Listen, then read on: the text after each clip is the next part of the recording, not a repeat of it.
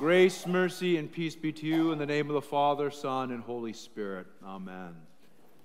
Brothers and sisters in Christ, Advent is a season of preparation. Those words are embroidered, eh, embroidered in, on the front of the altar and on the banner prepare.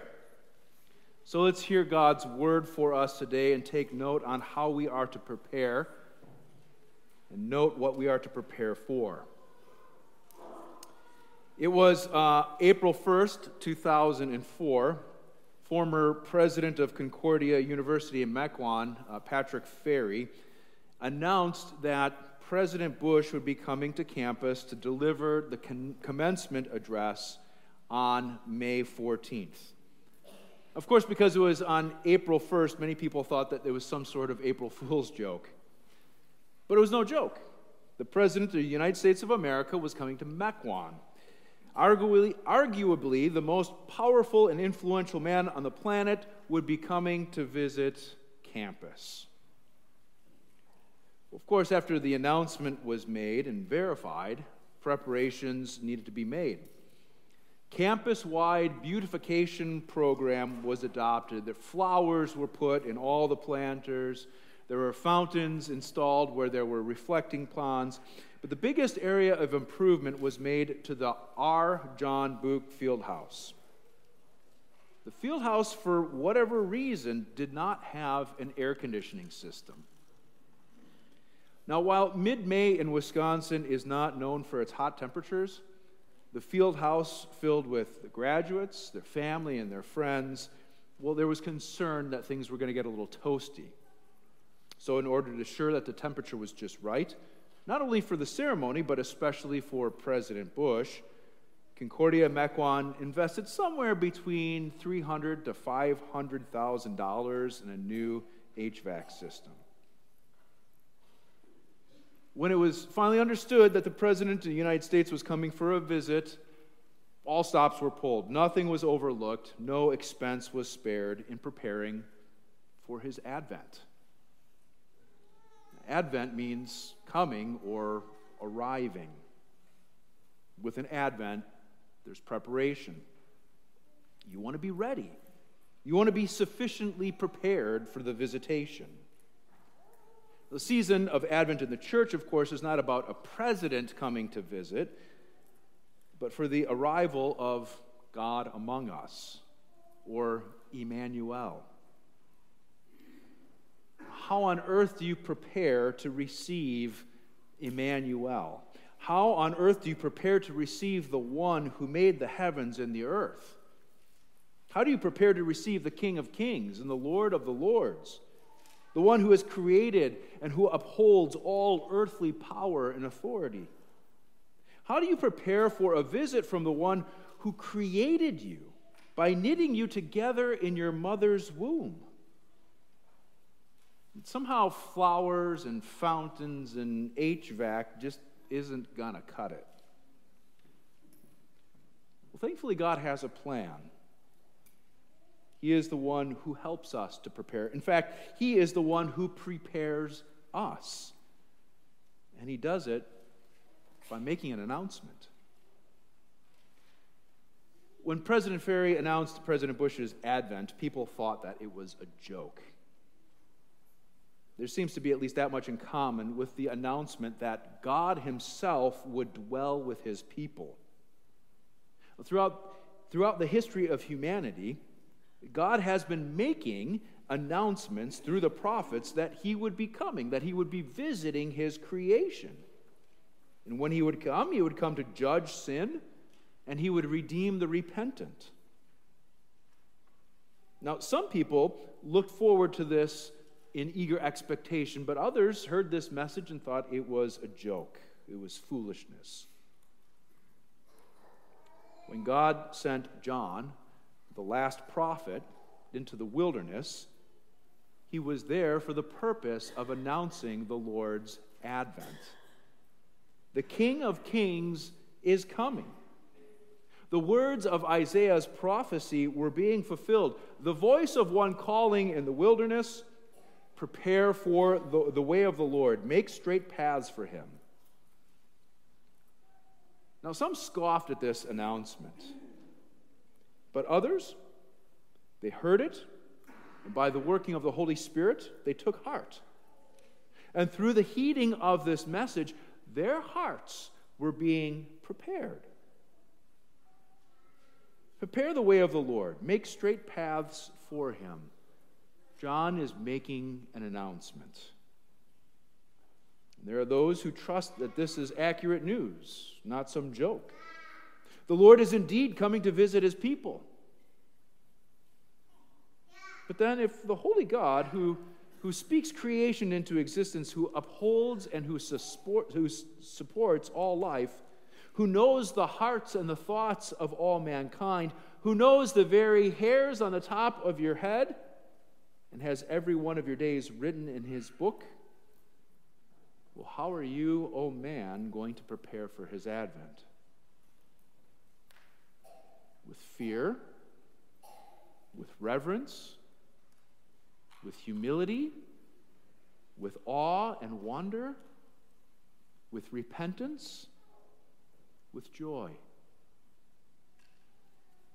The announcement of God coming to visit sinful, fallen humanity should produce in all who heed the message a healthy dose of repentance. By the work of the Holy Spirit, that is to bring true sorrow and contrition over your sin.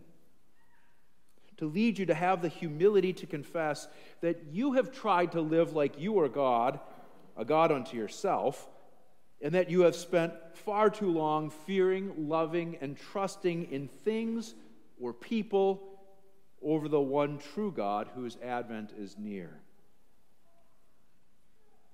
You have wrapped up your time and energy in filling your bank account, worried about what other people have said about you behind your back or online, been angry and hurtful to others when you didn't get your way. You have lived as if God didn't matter and that you mattered most. And I have too. God is coming. Prepare repent, fall on your knees, and cry out to God for mercy. And look, here's good news God does, in fact, come to show mercy. He comes to judge the sinner and to redeem the repentant. This is true, but be reminded of how it is that he comes to do this. There was another messenger with an announcement. This time it was the angel Gabriel to Mary the virgin, betrothed to Joseph. Congratulations, Mary. It's a boy. You will conceive in your womb, and you will bear a son, and you will call his name Jesus. He will be great, and he will be called the Son of the Most High. And the Lord God will give to him the throne of his father David, and he will reign over the house of Jacob forever, and of his kingdom there will be no end. God is visiting his creation by taking up our flesh. See, he doesn't come all at once in power and glory and wrath to judge the sinner. He makes his first advent the way sinners like us do. He was even knit together in his mother's womb, was born, was nursed, was carried. His first advent was in the humility of humanity. As Jesus came to John in the wilderness and made his way to the Jordan River to be baptized by John, John was shocked. The Holy One of God did not need to receive a baptism for the forgiveness of sins because he didn't have any. Yet again, Jesus, in true humility, descended into the water only to emerge as the sin bearer, the Lamb of God who has come to take away the sin of the world and take the, sin, the sins of the world upon himself. As Jesus came to Jerusalem, he came to suffer the humiliation of the cross. There, he suffered the judgment of sin that he didn't commit. He died your death, and he died mine. He died as that sacrificial lamb whose blood was shed to wash us from our sin. He died the king who has come to save his creation. He died, and as he did, he has revealed the extent of God's mercy toward us. He has embodied God's love for the repentant sinner, for you, for me. God is coming. Prepare. Repent. Fall on your knees and cry out to God for mercy. And look up to see where the Lord comes to visit you even now. Even this morning, you have heard the announcement. If we say that we have no sin, we deceive ourselves.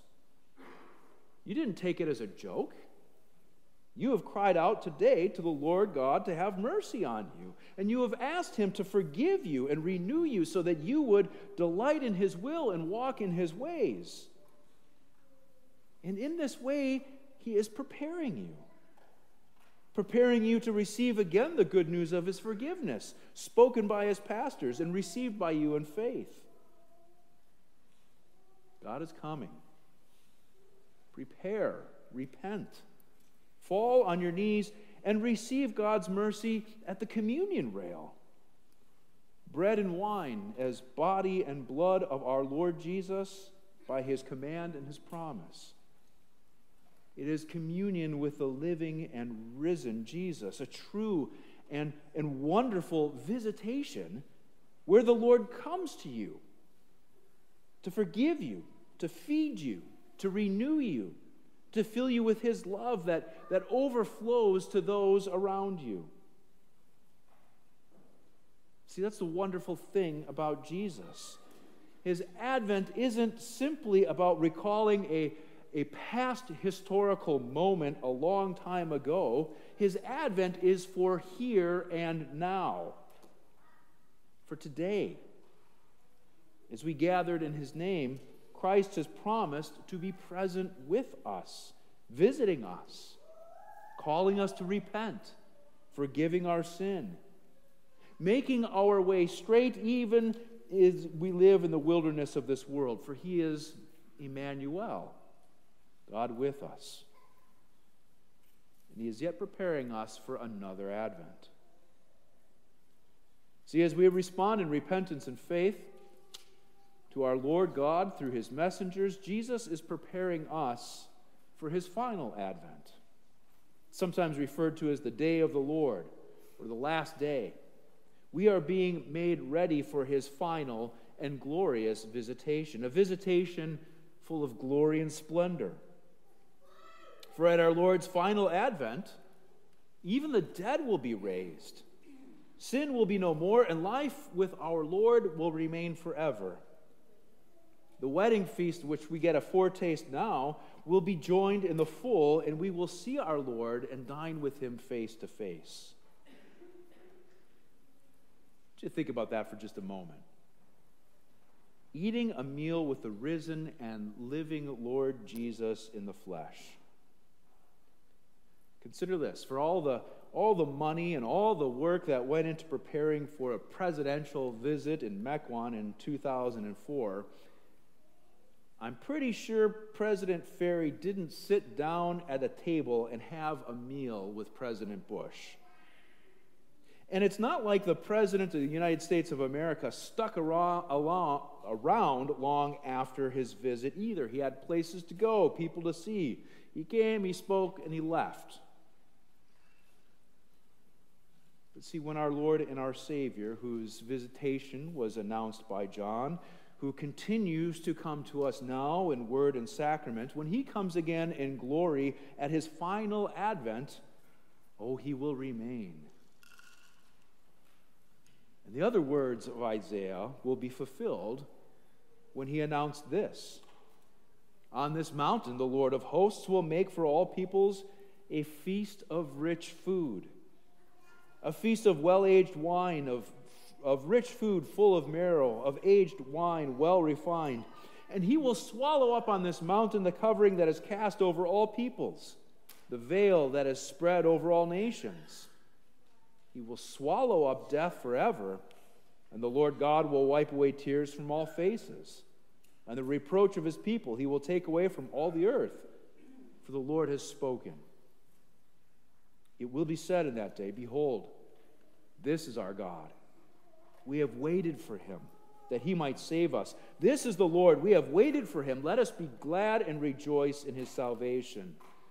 It's a lasting meal with the God who visits his people, a feast of victory that will never end. This is what our Lord is preparing us for life with him and with one another forever. For behold, the dwelling place of God is with man. He will dwell with them, and they will be his people. And God himself will be with them as their God. And he will wipe away every tear from their eyes, and death shall be no more. Neither shall there be mourning, nor crying, nor pain anymore, for the former things have passed away. Brothers and sisters in Christ, God is coming. Prepare. Repent. Believe. Rejoice. Amen. Now may the peace of our Lord and Savior Jesus Christ guard your hearts and your minds. And our Lord Jesus Christ, amen.